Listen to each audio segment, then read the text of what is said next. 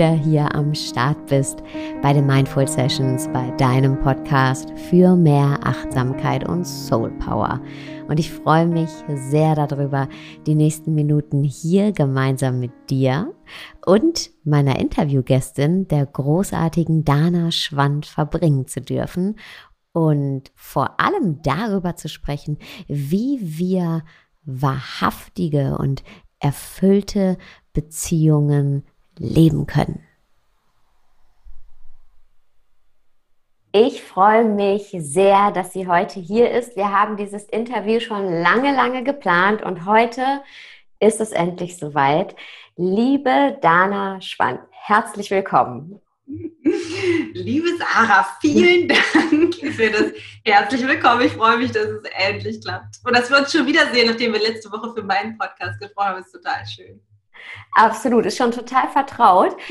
Trotzdem würde ich dich bitten, bevor ich hier jetzt viel über dich erzähle, dass du vielleicht mal dich kurz den Leuten aus meiner Community oder hier den Podcast-Hörerinnen und Hörern vorstellst, die dich vielleicht noch nicht so auf dem Schirm haben.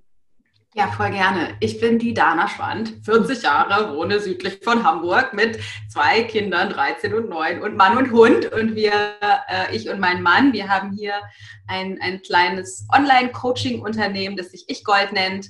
Und unsere Absicht mit diesem Unternehmen ist es, Menschen dazu zu bringen, oder sie, ich sag mal, sie herauszufordern, wieder die Verantwortung für ihr Leben zu übernehmen, damit sie mitkriegen, dass, dass sie oder dass wir alle gemeinsam das selbst in der Hand haben und wirklich selbst gestalten können. Und wir haben in den letzten, in den letzten Jahren, in denen wir das gemacht haben, hauptsächlich das ganze Thema über den Kanal Gesundheit, also über Ayurveda angefangen äh, aufzurollen sozusagen, aber ganz viel persönliche Weiterentwicklung, Spiritualität, Coaching, Partnerschaft immer mit einfließen lassen und haben, sind jetzt den Schritt gegangen, ähm, das ein bisschen voneinander zu lösen. Also Ayurveda bleibt und ist weiterhin ein großer Teil von dem, was wir anbieten. Und wir wollen halt einfach diejenigen nicht mehr ausschließen, die an Ayurveda kein Interesse haben und benutzen oder wenden uns auch den anderen Themen einfach exklusiv zu. Das ist das, was gerade aktuell passiert.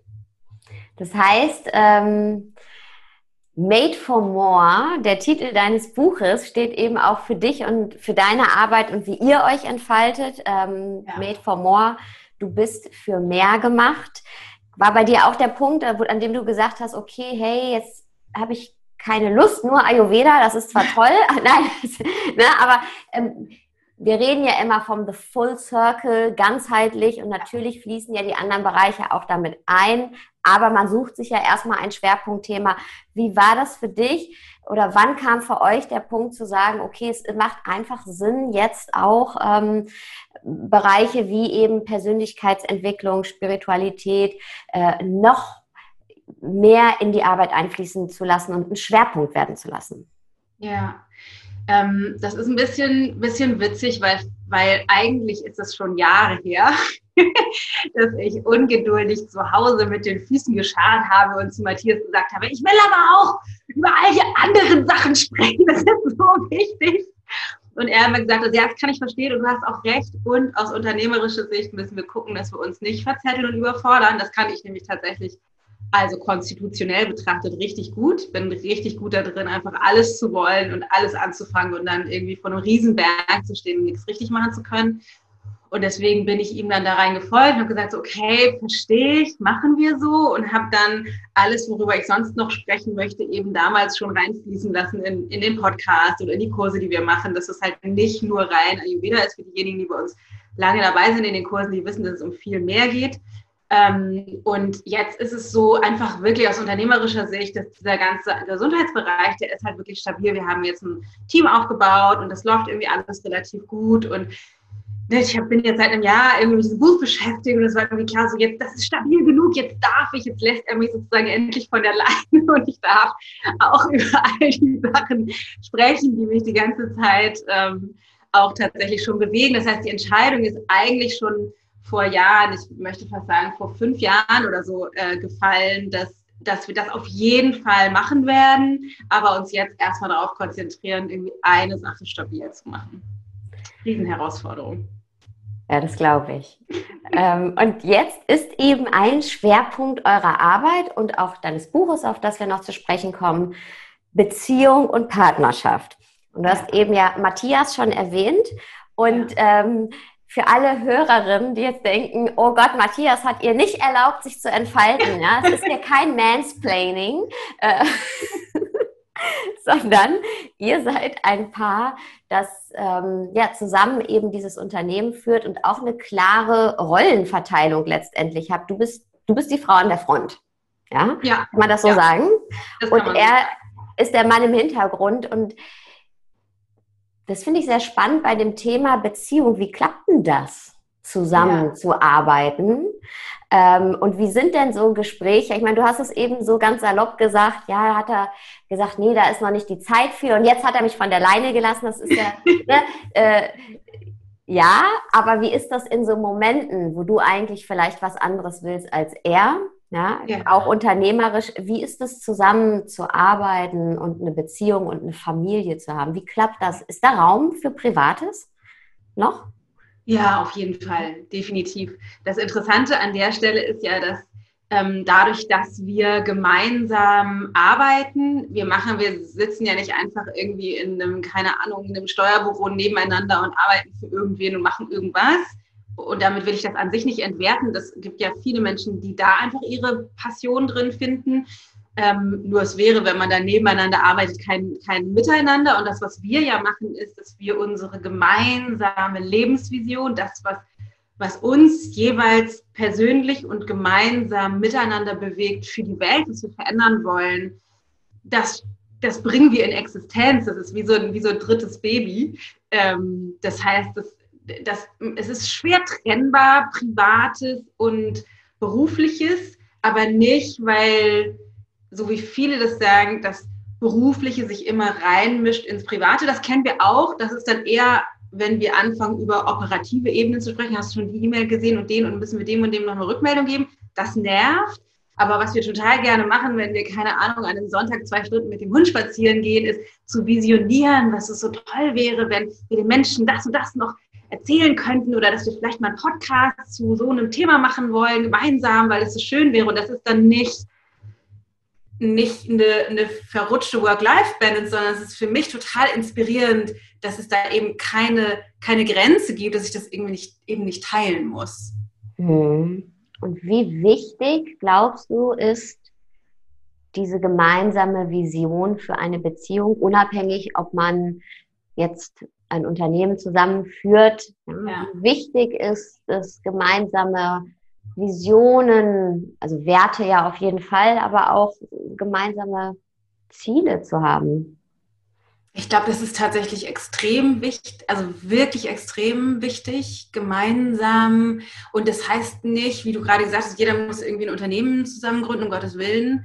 Ähm, ich glaube aber, und das wird oft sichtbar, ähm, zu einem späteren Zeitpunkt im Leben, dass die meisten das nicht oder viele Menschen oder viele Paare das nicht haben. Ne? Wir stolpern rein in eine Beziehung, weil wir irgendwie verliebt sind und jemanden toll finden und dann machen wir so unser Ding und dann kommt irgendwie der Alltag und vielleicht kommen irgendwann Kinder dazu und dann sind die Kinder das Projekt oder die Vision und dann sind die irgendwann aus dem Haus und wir sind, keine Ahnung, seit 20 Jahren zusammen und haben aber nicht gemeinsam etwas, wofür wir losgehen, sondern vielleicht, keine Ahnung, sie hat ein Hobby und er hat ein Hobby und sie hat so ihre Freunde, er ein paar Freunde gibt es gemeinsam, aber es ist irgendwie nichts, was wir bewirken wollen oder irgendwelche Ziele, die wir gemeinsam haben. Und dann, dann, dann müssen auf einmal die Kinder das bringen. Dann sind auf einmal die Kinder, weil die aus dem Haus sind, es ist, wirkt es so, als würden die Kinder eine Lehre erzeugen, aber es ist eine Lehre, die schon immer da gewesen ist, die wir nur nicht wahrgenommen haben, weil sie überdeckt war von busy sein und von einem Leben, was auch in jetzt für mich zumindest oder für uns in der Realität mit Kindern natürlich auch einfach ist, ist viel zu tun. Da ist nicht, es ist nicht so, als würde man die ganze Zeit sich langweilen und denken, naja, jetzt ist uns eh langweilig, jetzt können wir mal eine Vision entwickeln, sondern man ist ja die ganze Zeit irgendwie beschäftigt.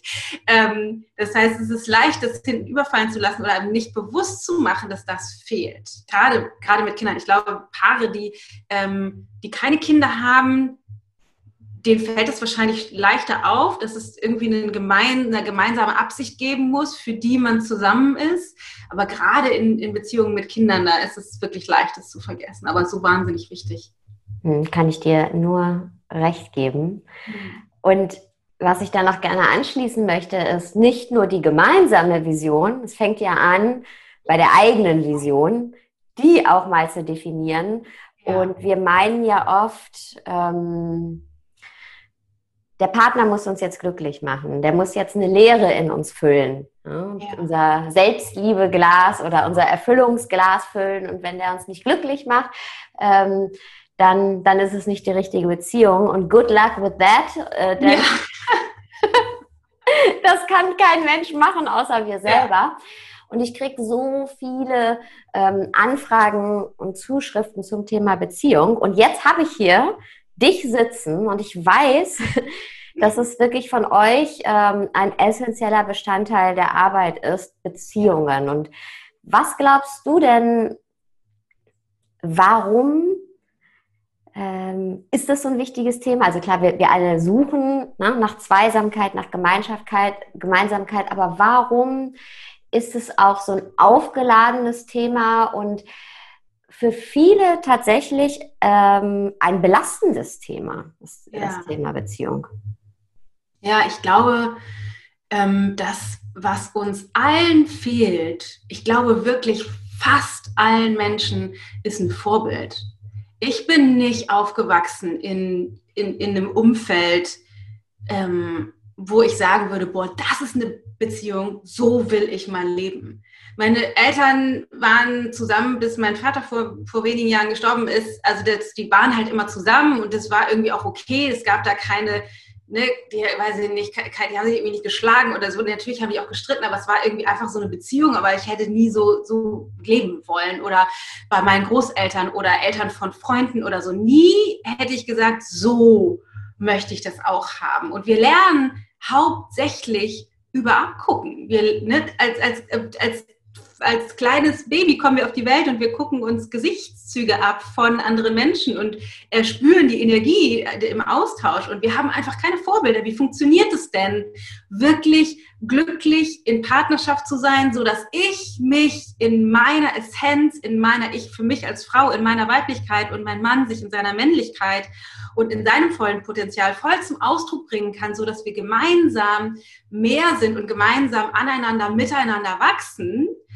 anstelle von zurückzufallen in die innersten Überzeugungen, die wir uns irgendwann mal in den ersten sieben Jahren angeeignet haben, darüber bezogen auf, so sind Männer halt, so sind Frauen halt, so sind Beziehungen halt, so funktioniert Nähe, die alle auf, auf dysfunktionalen Beziehungen aufbauen und wir keine andere, andere Wahl haben, wenn wir nicht die innere Arbeit machen, um darüber hinaus zu wachsen, als das zu reproduzieren, was wir in diesen frühen Jahren irgendwann mal uns abgeguckt haben und gelernt haben. Und entweder wir reproduzieren exakt das, was wir gesehen haben, oder interessanterweise das Gegenteil, weil wir, weil wir erst zu einer freien Wahl oder zu einer Synthese finden können, wenn wir aus diesem alten Schuh einmal ausgestiegen sind. Mhm. Mhm. Das heißt, erstmal der Blick nach innen. Ja, was, was habe ich vorgelebt bekommen? Was sind auch meine äh, Belief Systems, also meine Glaubensmuster, was eben Beziehungen angeht? Und ähm, wo hadere ich vor allem auch mit mir selber? Was denke ich denn über mich selber? Ähm, und nimm das natürlich auch mit rein in eine Beziehung, denn das sehe ich ganz, ganz oft in Beziehungen, dass es, obwohl man ja so eng zusammenrückt, ja, und wirklich oft ja äh, Bett, Sofa, Tisch miteinander teilt und alles die ganze Zeit miteinander verbringt und man, dass es außer Frage eigentlich ja steht, dass man diesem Menschen das Beste wünscht und dass man möchte, dass dieser Mensch glücklich ist. Und wenn es dann aber um, um äh, ähm, Ressentiments, um Streit geht oder ne, ein Streit daraus erwächst, was eigentlich eine Meinungsverschiedenheit ist, es oft darum geht, es kann nur einer gewinnen. Es ist so ein, so ein Kampf auf, okay, also wenn ich jetzt nachgebe, dann hat er gewonnen oder sie gewonnen und auf einmal ist da so eine Spaltung und ein tiefer Graben, obwohl das ja der Mensch ist, dem man eigentlich das Schönste nur wünscht und dem man vertraut und umgekehrt genauso. Und ja, was, was, was kann man tun in solchen Momenten, wo man merkt, okay, ich, ich fühle mich tatsächlich, ich fühle mich so, als müsste ich hier was verteidigen. Ja, in den Momenten, in denen man nicht mehr dieses Gemeinsame sieht, sondern meint, okay, jetzt, jetzt muss ich hier in Angriff gehen. Ja klar, die eine Sache ist immer wieder zu gucken bei sich selbst, was sind meine Muster und warum denke ich, müsste ich jetzt hier in Angriff gehen. Aber was kann man in so einem Moment wirklich tun, wenn es knallt zu Hause? Wenn man merkt, oh oh, das kann jetzt hier in die falsche Richtung gehen. Hättest du da einen, einen Tipp, dass es eben nicht eskaliert? Ähm, ja, ich habe da ganz viele Gedanken zu. Ich finde die Frage super spannend, weil da so viele Facetten mit reinspielen. Ne? Erstmal müssen wir uns bewusst werden, dass wir jeweils aus einer individuellen Streitkultur kommen. Ich musste total lange lernen, wirklich lange. Also wir sind jetzt seit 18 Jahren zusammen, seit 11 Jahren verheiratet. Also ich musste echt lange lernen, wow. ähm, ähm, dass Matthias Strategie in Konflikten eine andere ist als meine und dass das nicht gegen mich ist, sondern für uns. Das heißt, meine Strategie war immer, ich bleibe so lange an deinem Hintern kleben und zäter und mecker und motz und streite, bis wir wieder zueinander gefunden haben. Das ist mein Commitment zu dir, zu uns, dass wir eine Lösung finden. Und für ihn war die Strategie, ich komme aus, aus meiner Wut und aus, meinem, aus meiner Impulsivität nicht raus, solange du neben mir stehst. Ich muss raus aus der Situation, um einmal abzudampfen und mich in mir zu sammeln um dann zurückzukommen und mit klarem Kopf wieder ins Gespräch zu gehen. Und das hat für mich so unfassbar lange gedauert, bis ich das nicht, bis ich nicht gedacht habe, der Idiot will das nicht mit mir klären und ihn immer weiter bedrängt habe, was voll dysfunktional war dafür, dass wir es klären, weil er ein bisschen Raum brauchte.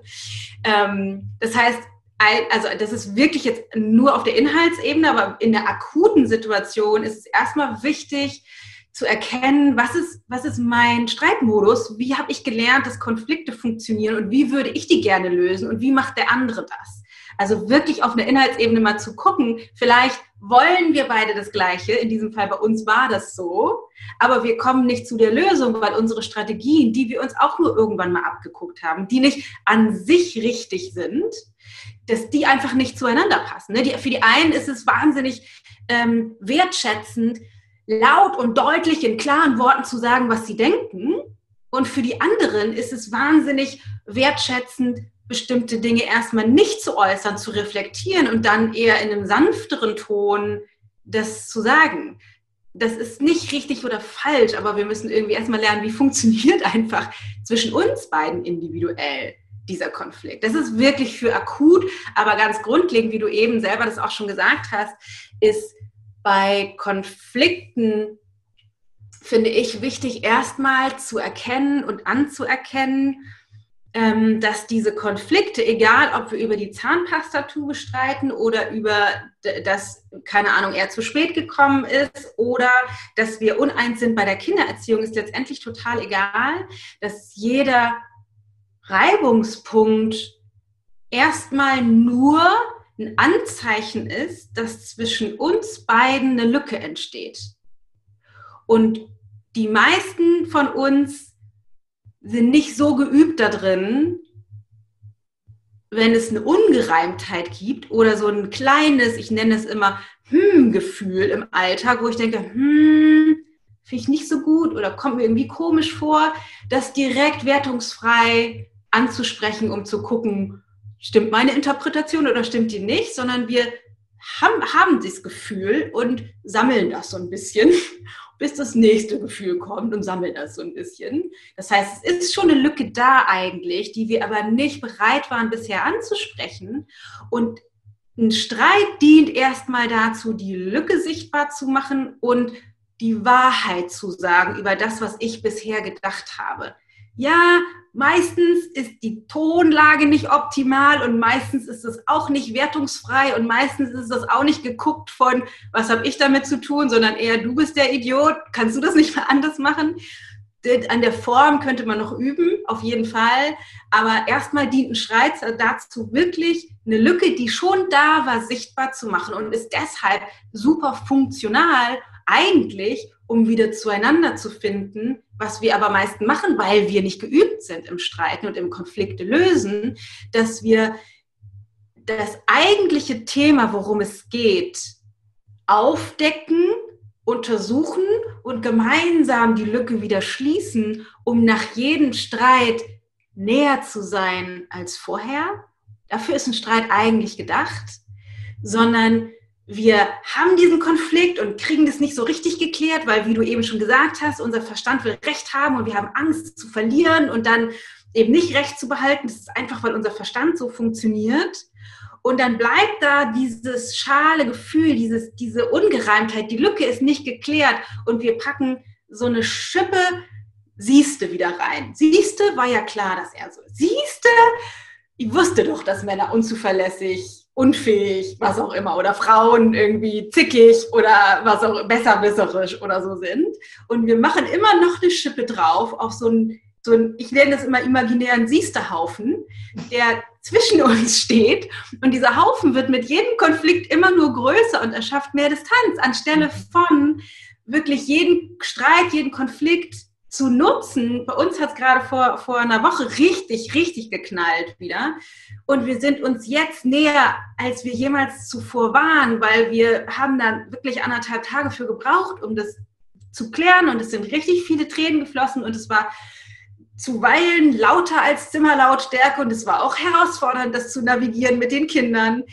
Ähm, und, und doch sind wir uns jetzt näher als zuvor. Also es braucht dieses Commitment und eben eine, neue Art von Streitkultur. Vielen Dank äh, für deine ehrlichen Worte. Und ähm, ja, ich finde es wahnsinnig schön. Ne? Streit ist dafür da, eine Lücke ähm, sichtbar zu machen und sie dann auch letztendlich zu schließen. Also es ist etwas Gutes, wenn wir eine gute Streitkultur entwickeln. Und Du hast es eben auch schon einmal angesprochen, wenn ihr streitet, ja, dass du dann ähm, sagst, ah, ich bleib jetzt da dran und ich will jetzt hier so lange, bis ich, bis wir das gelöst haben. Und wenn er weggeht, ja, du hast zwar eben gesagt, dass du denkst, Mensch, jetzt will er sich damit nicht auseinandersetzen, aber letztendlich ist das Gefühl drunter ja noch viel tiefer, was wir dann alle haben, nämlich ja. so, hey, ich werde jetzt hier stehen gelassen. Ne? Ich ja. werde jetzt hier stehen gelassen und die andere Person denkt wahrscheinlich, äh, ey, ich werde hier bedrängt, ja, ich kriege keine Luft mehr, es tut mir gerade nicht gut, mir wird mein Raum nicht gegeben.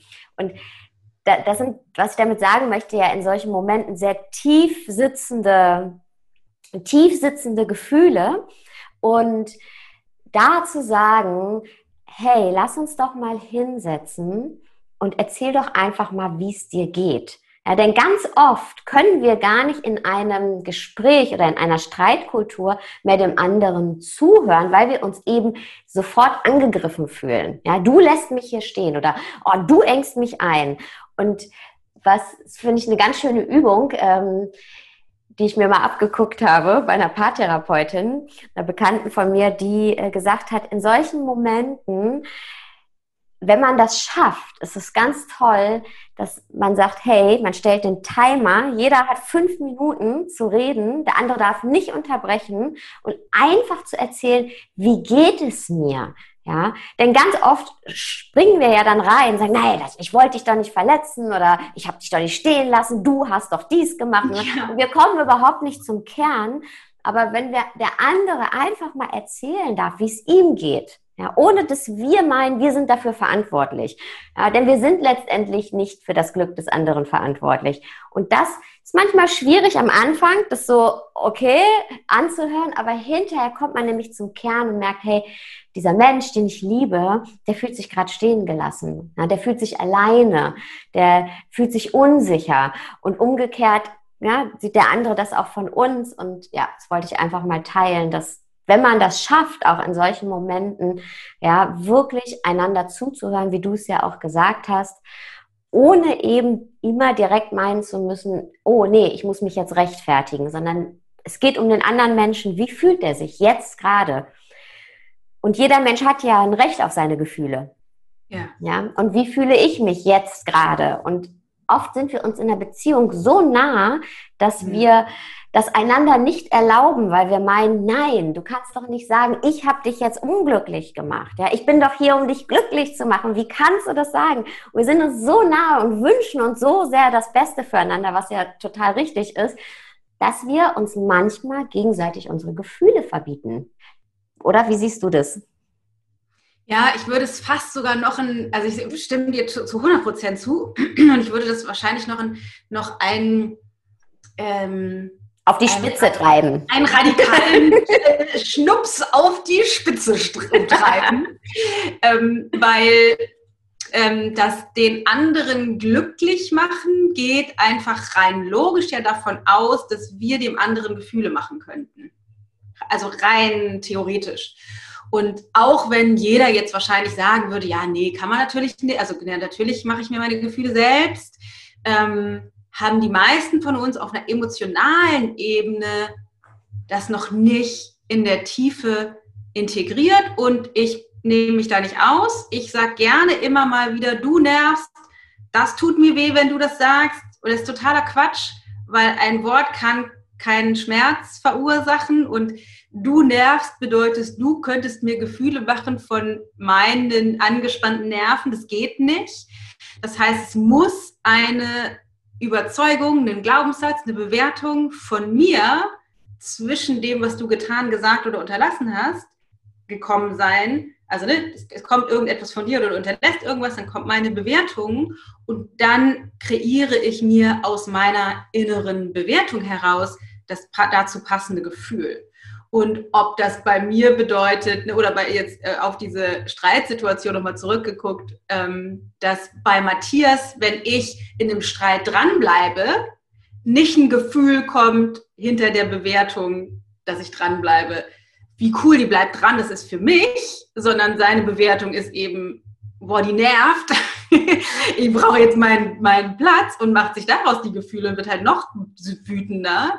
Ähm, das, das kann ich nicht kreieren. Also ich kreiere damit nicht seine Wut, sondern es kommt halt aus ihm heraus. Und wir müssen alle uns nochmal auf den eigenen Hosenboden setzen und wirklich ein großes Stück, glaube ich, zurückrudern und nochmal die wirklich in der Tiefe die Verantwortung dafür übernehmen, was ich eben alles an Scheiße mit reinbringe in die Beziehung. Und ganz ehrlich, das ist bei uns allen eine ganze Menge, egal. Eine Menge. Ob wir ja, ob wir riesengroße traumatische Erfahrungen haben, wie du das letzte Woche in unserem Interview auch schon erzählt hast, oder ob es nur darum ging, dass mir, keine Ahnung, die Radieschen meiner Oma nicht geschmeckt haben. Ähm, das ist letztendlich egal, weil wir alle in unserem Leben tiefe Verletzungen erlitten haben, egal wie sich die auf der Inhaltsebene gezeigt haben, und daraus Wunden, aber eben auch Gefühle und Handlungsstrategien entwickelt haben, Bewertungen, die mit der aktuellen Situation nichts zu tun haben. Aber wir so tun, als wäre das so, weil wir es ja. nicht mitkriegen. Und was, glaube ich, auch ganz interessant ist, dass wir, auch wenn wir natürlich die Bewertungen selber machen und das, was wir äh, daraus machen, ist ne, von uns kreiert, aber diese Verletzungen, aufgrund derer wir gewisse Muster entwickelt haben, sind ja auch alle in zwischenmenschlichen Dynamiken entstanden. Ja. So, und jetzt sind wir wieder in einer zwischenmenschlichen Dynamik, in einer sehr, sehr engen, in einer Partnerschaft. Und ich glaube, das ist auch ein Grund, warum es da, gerade in der Partnerschaft, diese Muster so sehr getriggert werden. Ja, definitiv. Und jetzt können wir super, nämlich super den äh, Kreis schließen zu deinem neuen Buch. Denn das ist auf vier Säulen aufgebaut. Ne? Vier sind ja, es. es sind, eigentlich sind es also ich habe, als ich es geschrieben habe, waren es vier, bis mir, als ich das Buch fertig geschrieben habe, festgestellt habe, scheiße, ich habe die fünfte Säule vergessen. okay. Genau, das ist das Fuß darauf, dass die fünfte Säule ist das Thema Gesundheit. Mhm. Und das wollte ich mit ins Buch nicht aufnehmen, weil ich die erst meine ersten beiden Bücher über das Thema Gesundheit geschrieben habe. Deswegen hatte ich das sozusagen außen vor gelassen. Aber ich dachte, nee, ich kann aber jetzt ja den Lesern nicht sagen, es gibt nur vier Säulen, weil die fünfte ist ja auch wichtig. Ich will das zwar hier im Buch nicht drüber schreiben, aber ich darf denen das nicht vorenthalten. Also es stimmt tatsächlich, im Buch sind es vier, in dem aktuellen Buch, aber die fünfte Säule ähm, darf man nicht Existiert. Sagen. Existiert in den anderen beiden Büchern. Genau. Und das Buch, habe ich ja eben schon gesagt, heißt Made for More. Du bist für mehr gemacht. Und die ja. vierte Säule haben wir jetzt eben besprochen, die Beziehung. Und die erste Säule ist das Mindset. Und ja. hast du das auch bewusst so gewählt, weil es eben so ist, wie du gesagt hast, hey, letztendlich müssen wir erkennen, niemand anders kann uns glücklich oder unglücklich machen. Das passiert alles in unserem Mindset. Ist deswegen auch ganz bewusst die erste Säule das Mindset? Ja, ja, es ist tatsächlich, ich hatte ursprünglich mal, als ich mir das so am Reißbrett überlegt hatte, äh, waren die vier Säulen in einer anderen Reihenfolge. Ich weiß die Reihenfolge jetzt tatsächlich nicht mehr so genau, aber es war auf jeden Fall durcheinander gewürfelt. Aber als ich angefangen habe zu schreiben, haben die sich sozusagen so aufs Blatt gelegt. Mhm. ähm, und während des Schreibens wurde mir halt immer klarer, ja, das ist auch genau da muss ich anfangen, weil wenn ich nicht verstehe, wie mein Verstand funktioniert, wie sehr ich den ganzen Tag wie eine Marionette auf Autopilot von meinem Verstand rumlaufe und gar nicht mitkriege, wieso gefallen mir eigentlich Rosen und Sonnenblumen nicht? Wieso finde ich Männer, die groß sind, so und Männer, die klein sind, so? Wieso mache ich lieber so einen Beruf und nicht so einen Beruf? Woher kommt das alles? Diese, diese Vorlieben und Abneigungen und Bewertungen und wie ich mein Leben ausrichte. Das ist ja alles weder richtig noch falsch, aber es hat eben einen Ursprung in unserem System, was irgendwann mal programmiert wurde und zwar in den ersten sieben Jahren. Und wenn ich mir nicht bewusst würde, dass es so ist, dann bin ich dazu verdammt, bis an das Ende meiner Tage auf Autopilot zu laufen und alles, was ich in den ersten sieben Jahren aufgenommen habe, immer und immer und immer wieder zu wiederholen. Das heißt, um überhaupt eine Chance zu haben, da auszusteigen und proaktiv verantwortlich nach vorne raus mein Leben gestalten zu können, muss ich, so wie es in deiner Arbeit ja auch ist, erstmal achtsam werden und mitkriegen, was in meinem Inneren überhaupt los ist. Und da liegt der erste Schlüssel. Wenn ich da, wenn ich, wenn ich da räume überhaupt über Beziehungen, über Beziehungen, die nicht nur mit mir zu tun haben, sondern wo auch noch andere Menschen involviert sind, bin ich voll raus aus dem Spielfeld, weil ich erstmal da ansetzen muss. Okay. Zweite Säule ist die Spiritualität. Was ja. hat es damit auf sich? Was ist Spiritualität für dich? Warum ist Spiritualität wichtig, ähm, um ja, erfüllt letztendlich zu leben oder sein Spektrum wirklich zu leben? Ja, ähm, also Spiritualität ist ja ein riesengroßes, weites Thema und ich halte mich für extrem spirituell, aber glaube nicht, dass jeder so sein, also das Maß an Spiritualität in meinem Leben braucht, glaube ich nicht, um, um glücklich und erfüllt zu leben. Aber was, was mir bewusst geworden ist, gerade meine Haltung bezogen auf Spiritualität im Verhältnis zu dem Alltagsleben, was ich so mitkriege, keine Ahnung, die Eltern von, von den Freunden meiner Kinder, also, also sozusagen nicht in meiner kleinen Bubble, in der wir uns hier befinden, sondern alles außerhalb sich befindet, ist, dass wir in einer Welt leben, in der irgendwann mal gab es halt Religion, die wurden relativ früh schon durch Aufklärung, sind die bei vielen von uns zumindest hinten übergefallen. Ähm, und wir haben so ein bisschen den Glauben verloren. Und der, es muss ja nicht der Glauben an eine Religion sein, wie es, wo wir herkommen. Aber auf einmal stehen wir da und ich bin tatsächlich so groß geworden, dass du per Zufall, weil deine Eltern irgendwann mal Spaß hatten, irgendwie in Existenz kommst und dann irgendwann, keine Ahnung wann, morgen oder in, weiß ich nicht, 50 Jahren, ist, die, ist, ist das, was du bist, einfach wieder zu Ende und dann war es das. Das ist so wie so ein Zufallsprodukt, was da sein kann oder eben auch nicht. Und was uns damit flöten gegangen ist, ist sowas wie, wie das Wunder und die Magie und die Fähigkeit zu vertrauen in ein größeres Gemeinsames, dass wir hier sind, nicht ohne Grund.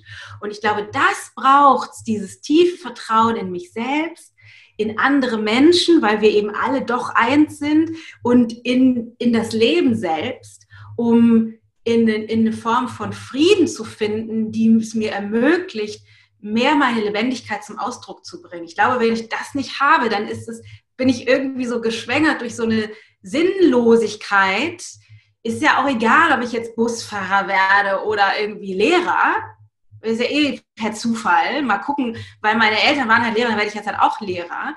Es, es, es, wir, wir verlieren die Magie des Lebens, die es, glaube ich, aber braucht, um das zu verwirklichen, wie, wo wir hier sind und um wirklich glücklich zu sein. Und ist Spiritualität für dich etwas, ähm, ein Konstrukt, ja, um diese Magie zu kreieren, oder ist es etwas zum Anfassen? Ist es etwas, ähm, was du wirklich jeden Tag in dein Leben holen kannst? Ich glaube, ich kenne deine Antwort, aber mich würde interessieren. Und ähm, ja, wie fasst man Spiritualität an? Ja, ja, also ich erlebe das tatsächlich, halte das für sehr bodenständig. Und ich, also ne, ich meinte gerade, es gibt, für mich gibt es auch die luftige Variante von, dass ich daran glaube, man kann außerkörperliche Erfahrungen haben. Wir sind eine Seele, die irgendwie äh, eine menschliche Erfahrung hat und diesen ganze, dieses ganze Gedöns. Ähm, irgendjemand meinte auch gerade zu mir, als ich erzählt habe, dass es mir letzte Woche nicht gut ging, ja, Dana, es ist total klar, weil der Mars ist rückläufig und ich kenne mich mit den Sternen nicht aus, aber ich dachte, oh, okay, stimmt, wenn der Mars rückläufig ist, wenn das irgendjemand sagt, hat das bestimmt was mit mir zu tun. Das, das ist eher so eine luftige Variante. Da muss man vielleicht auch dran glauben. Aber für mich ist Spiritualität auf einer Ebene oder etwas, woran ich das für mich messe, unter anderem, und das ist super bodenständig, die Fähigkeit zwischen einem Ereignis, was mir nicht gefällt, und dem Zeitraum, den es braucht, um damit Frieden zu finden. Viele Menschen haben eine traumatische Erfahrung in ihrer Kindheit und tragen es ihr ganzes Leben lang mit sich rum. Und alles, das ganze Leben ist eingefärbt durch die Schwere, durch die Angst, durch, durch den Schmerz, der in, in ihrem, auf, auf dem Boden ihres Glases zugrunde liegt irgendwie, der da, der da rumliegt und wabert und das, das ganze Leben einfärbt, bis sie vielleicht in dem Moment, wo sie diesen Körper verlassen, erkennen, okay, krass, das war nur in meinem Kopf, also nicht die Erfahrung war nur in meinem Kopf, aber das, was ich daraus gemacht habe, mein Leben lang, das Leiden, was ich daraus kreiert habe, das hätte ich in der Hand gehabt. Und ich finde es sehr spirituell oder für mich ist eine Praxis zu trainieren zwischen einem Zeitpunkt X, wo etwas passiert, was mir wehtut, was mir nicht gefällt, was ich nicht verstehen kann.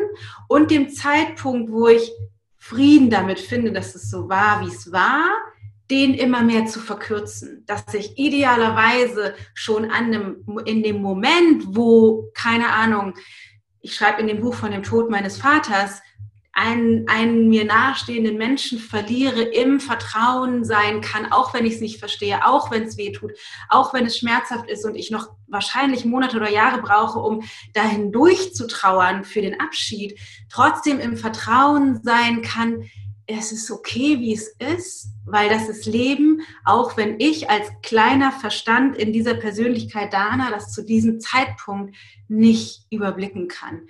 Dann entsteht für mich eine unglaubliche, ein, ein tiefer Frieden mit mit allem, was ist. Und das, das, ist nicht immer so. Ne? Es gibt auch Momente, das, das braucht manchmal keine Tage, Wochen, auch Monate oder auch vielleicht ein paar Jahre. Aber diesen Abstand zu verkürzen, dass ich nicht mehr Leiden kreieren muss zu einem, einem Ereignis, wo tatsächlich Leid passiert ist, das ist für mich höchst greifbar, sehr spirituell. Hey, wunderschön. Ähm, wunderschönen Punkten möchte ich gar nichts ergänzen. Dritte Säule, Berufung. Berufung. Ein Riesenthema unserer Zeit. Ähm, ja. Neben den Beziehungen wirklich die Berufung. Ähm, ja. ja. ich glaube, wir alle kriegen sehr viele Zuschriften. Wie finde ich meine Berufung? Wie lebe ich meine Berufung? Ja. Was ist denn für dich diese Berufung, liebe Dana? Also Berufung ist für mich ähm, erstmal tatsächlich losgelöst von meinem Beruf, auch wenn es sinnvoll ist, den Beruf so zu wählen, dass meine Berufung sich in dem Beruf widerspiegelt. Aber Berufung bedeutet für mich herauszufinden, was ist das, was mich einzigartig macht? Was ist das, was ich sogar so gut kann, dass ich es noch nicht mal erkennen kann, dass ich es gut kann, weil es für mich so Second Nature ist, so normal und natürlich, dass mein Verstand immer sagt, das kann ja jeder. Aber das herauszufinden, was das ist und mein Leben danach auszurichten, diese Fähigkeit, diese Herangehensweise an keine Ahnung, wie ich in den Tag starte, wie ich mit meinen Kindern umgebe, wie ich meinen Beruf wähle, wie ich abends ins Bett gehe, daran auszurichten, was diese, diesen Fähigkeiten, dieser Essenz in mir entspricht und gleichzeitig alles, was rausfällt aus Fähigkeiten, nämlich eher das, was ich nicht kann, was mir nicht so gut liegt, wo ich vielleicht sogar richtig krass grottenschlecht bin, wo ich immer denke, oh Gott, hoffentlich kriegt es niemand raus, dass ich das überhaupt nicht kann. Dass ich ganz im Gegenteil da einen riesen Scheinwerfer drauf richte auf all das, was mir nicht gut liegt und das erkenne als das, was mir mitgegeben wurde, um mich auf Kurs zu halten, damit ich nicht aus Versehen Mathematiker werde oder aus Versehen, keine Ahnung, Pilot oder aus Versehen zur See fahre, obwohl ich dafür gemacht bin, jetzt ich persönlich, mit Menschen zu sprechen und vielleicht ihnen zu ermöglichen, in ihre Kraft zu finden. Oder keine Ahnung, weil ich, dass ich nicht aus Versehen Coach werde, obwohl ich dazu da bin, vier Kinder in die Welt zu bringen und Vollzeitmami zu sein. Das ist, das ist für jeden individuell, aber alles, was ich nicht gut kann, ist auch dazu da, um mich auf Kurs zu halten, damit ich eben in der Tiefe mir erlaube, wirklich rauszufinden, was ist das, was ich wirklich gut kann. Und das ist losgelöst von dem, was du eben gesagt hast, von dem, ähm, tatsächlich von dem Beruf, weil viele sagen so, ah, was, was will ich anfangen mit, letztendlich, was will ich anfangen mit meiner Zeit, was will ich anfangen mit meinem Leben, ne? wenn ich jetzt, keine Ahnung, ich will halt eben nicht mehr als, keine Ahnung, Beraterin in einer Werbeagentur sitzen, sondern ich will irgendwie was anderes machen, aber ich weiß irgendwie gar nicht was. Dann ist für mich der allererste Schritt, da in die Tiefe reinzugehen und zu gucken, okay, was, was ist das eigentlich? Was, was macht mich aus? Welche Form hat das? Welche Farbe? Wie riecht das? Wie schmeckt das? Was, was macht das aus? Wirklich, wenn ich mich zum Ausdruck bringe. Und es ist viel leichter, als wir denken, weil es geht darum, der Freude zu folgen. Es geht darum, das zu tun, was ich richtig gut kann, was mir leicht fällt und was ich super gerne mache. Und da auszuprobieren und zu experimentieren und dann eine letzte Facette nicht außer Acht zu lassen, nämlich ähm, wie man sagt, man sagt im Englischen äh, nicht, also äh, die englische, die deutsche Übersetzung von dem, was man im Englischen immer sagt, ist nicht zu entschuldigen, sich nicht dafür entschuldigen zu müssen, was ich mir für mein Leben wünsche. Mhm. Also wirklich mal Parameter festzulegen, knallharte Parameter festzulegen, wenn ich frei wählen könnte, ohne dass Geld oder Zeit oder mein Partner oder meine Familie oder meine Herkunftsfamilie oder was auch immer eine Rolle spielen würde, wie würde ich das haben wollen? Wie würde ich arbeiten wollen? Wie würde mein Leben aussehen? Wie würde mein Haus oder Wohnung aussehen? Hätte ich Tiere oder nicht? Will ich in einer Gemeinschaft leben? Will ich isoliert leben? Soll es warm sein? Also wirklich mal gucken, was sind die Parameter, wenn ich es wirklich in der Hand hätte?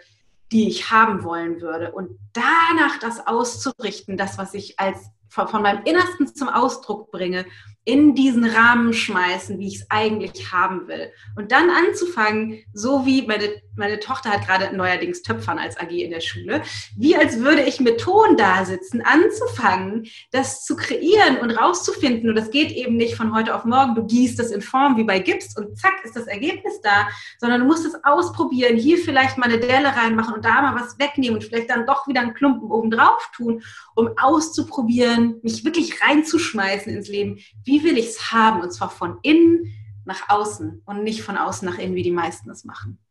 Und auch nicht auf die fertige Form die ganze Zeit äh, den Blick zu richten. Ich glaube, das ist äh, für viele von uns äh, eine Hürde und ein Beinchen, was wir uns selber stellen. Äh, wir wollen immer das Ergebnis und die fertige Form, aber das Schöne ist ja, solange wir hier sind in diesem Körper, sind wir nicht fertig. Äh, that's for life. Gott sei Dank. und ähm, genau diesen Prozess letztendlich des Töpferns, den du so schön beschrieben hast, äh, genießen. Ne? Ja. Das Leben wirklich auszugestalten. Ja. Und dann kommt die vierte Säule, die Beziehung. Da haben wir ja, ja gerade schon ganz viel drüber gesprochen, aber gibt es da noch etwas, was du abschließend gerade zum Thema Beziehung noch teilen möchtest? Ja, das eine, wir haben ja viel über Partnerschaft gesprochen, also vor allen Dingen zumindest aus meiner Perspektive, weil ich daherkomme, Mann-Frau-Beziehungen.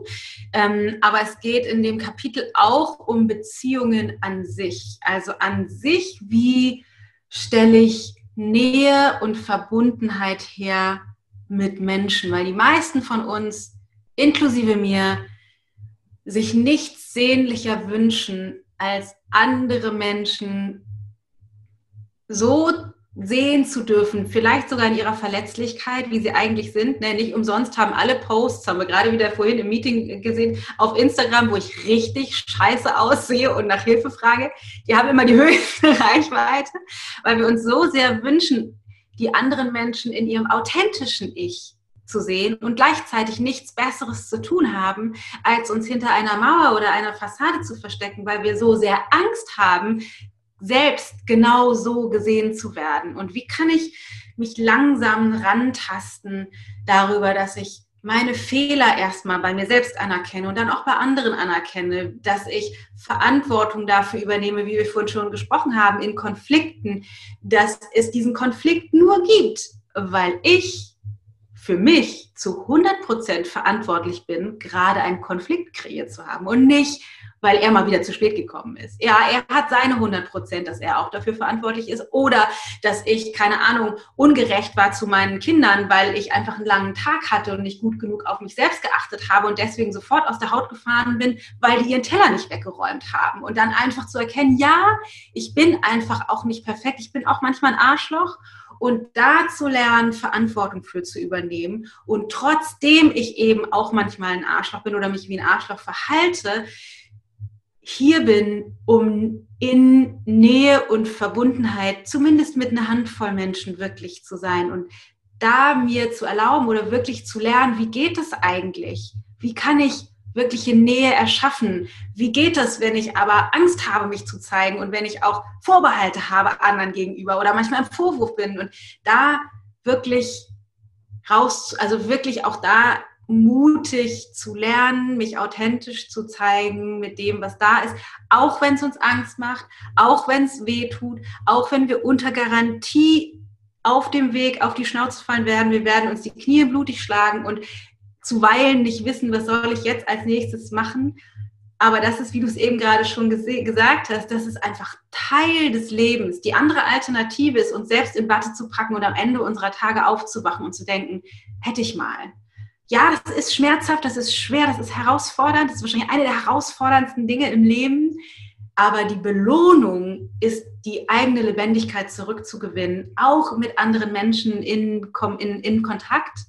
Und dann fängt es an, richtig Spaß zu bringen.